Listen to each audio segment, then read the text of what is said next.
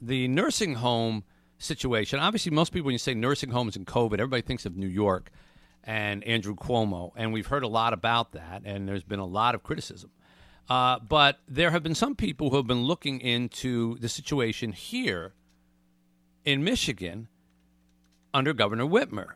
And a number of Republican uh, state senators actually made a request for the Michigan Attorney General, Dana Nessel, to investigate this. And she just came out and said, nope, she's not going to do it.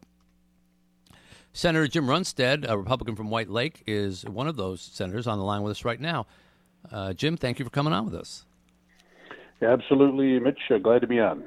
Tell us uh, about why you feel this is something that the Attorney General should take up.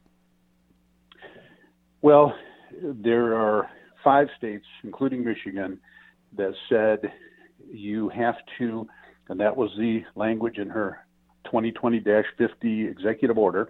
The uh, nursing homes have to take in COVID infected patients if they had a census of less than 80 and put them in a dedicated unit. The dedicated unit was part of the nursing home. So they don't have filtration systems to filter out the COVID virus. they also didn't have their proper PPE in most of these facilities. They didn't have proper training. They first built walls, and those had to be taken down because of the fire departments. They put up a plastic curtain, and everything I've heard from employees who have called me and family members that people going back and forth through the curtain, uh, cross contaminating. It was a crash and burn disaster of a policy 45 other states said we would never do that. DeSantis in Florida said you build a field hospital and you put all of these patients in there who are all COVID. You don't put COVID infected patients in with the non infected. Just makes sense to anyone who would look at this. The uh, Nursing Home Association in Michigan said, please don't do this. We can set up field hospitals and closed facilities uh, or underutilized facilities in southeastern Michigan. She rejected that. Said, "Nope, you're going to you're going to do it the way I want it done." So now we have a lot of families all across the state of Michigan who are wondering, did my family member die because of this policy? So we have asked for numbers, and she refuses to give the numbers. We have done everything we can do to try to get these numbers. What was turned into the feds and what was turned into the state are two different sets of numbers. So we want to know what is the data. She's stonewalling and stonewalling and stonewalling. Uh, Steve Johnson, who chairs the Oversight Committee in the House, has asked the director to come in and answer questions. She absolutely refuses. Many outlets, media outlets here in Michigan, have sent in freedom of information requests. They've been turned down. Uh, Charlie LeDuff, award winning journalist, has been trying desperately to get this information, turned down. So we think that there's some there there and the attorney general must be her friend. They're of the same party because there is enough concern. There's enough hiding, uh, paying hush money to these uh, individuals that she's been paying off recently to not say anything and just you know take off. There should be a full investigation by the attorney general, and it's been shut down yesterday. Is do you believe that this is tied to uh, was it Gordon? Was that his name? Uh, who, who, who got one of those payments? Uh, I heard him his name mentioned with possible connection to this? Is, is, is, is that some suspicion? Gordon was the director of DHHS who made all these decisions.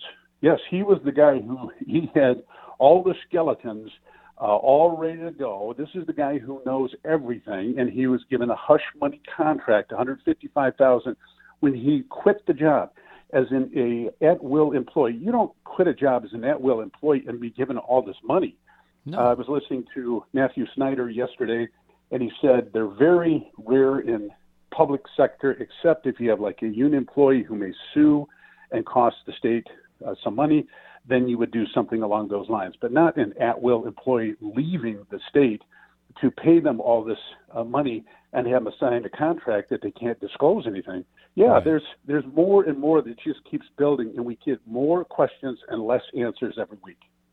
Well, what is your alternative if the highest ranking uh, sort of legal authority, the attorney general, prosecutor of the state, doesn't want to take it up? What are your alternatives? Well, our our options are to start subpoenaing through uh, the committees, and we can do that. Also, I know that there are various prosecutors in the various counties who said that they are going to start getting data, and this is something I would encourage everybody in your listening audience. If you have lost a family member in the COVID uh, pandemic in a nursing home, make a report at the police department, and those police departments have to then turn it over to the prosecutor.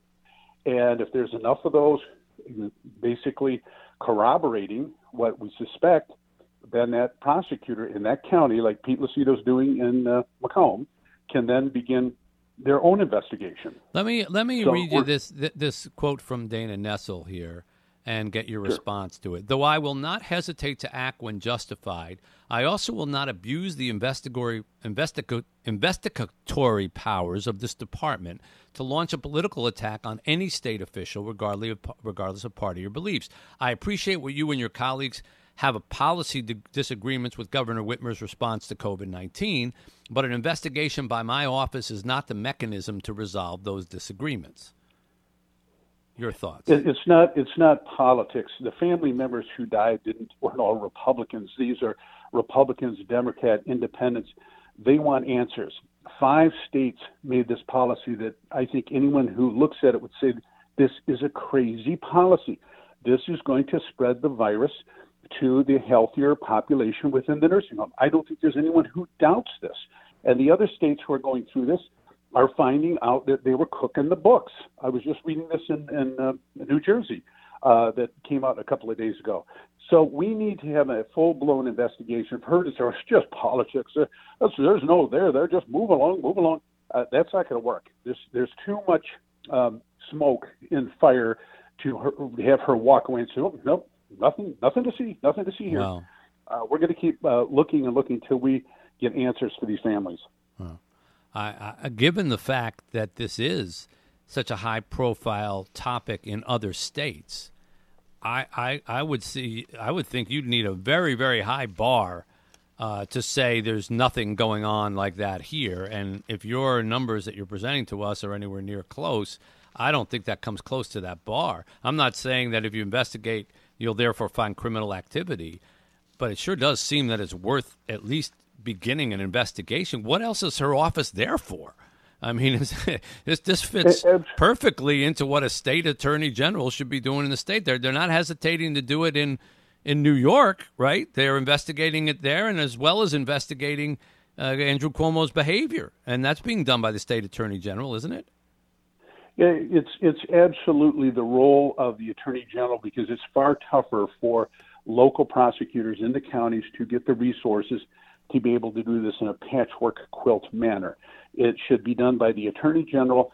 And yes, that is exactly what her office is there for. This being a national news, the same policies, the numbers not adding up, her doing everything she can to hide the numbers. Everything points to do an investigation. She says, "No, I, I, this is this is politics." No, the the politics. If that were the case, do the investigation. Say, look, uh, we we completed the investigation the governor, as she said, was exemplary. Everything was perfect. She did everything. Well, then just show that. Right. But right now, she's saying we're we're, we're going to uh, not uh, do anything. Even even Andrew Cuomo was saying, "Let the investigation take its course."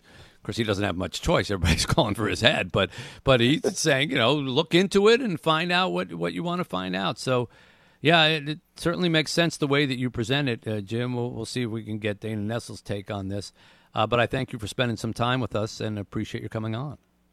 Always love coming on, Mitch. Uh, thanks for having me. Thank you. Jim Runestad, Republican White Lake, there uh, on uh, what ought to concern people. I, you know, it seems to me like in Michigan, we get more up in arms about what Andrew Cuomo did in New York mm. than what might have happened here, right? right? right. tend to hear more about that one than, than hey, if it happened in our backyard, we ought to be concerned about it too.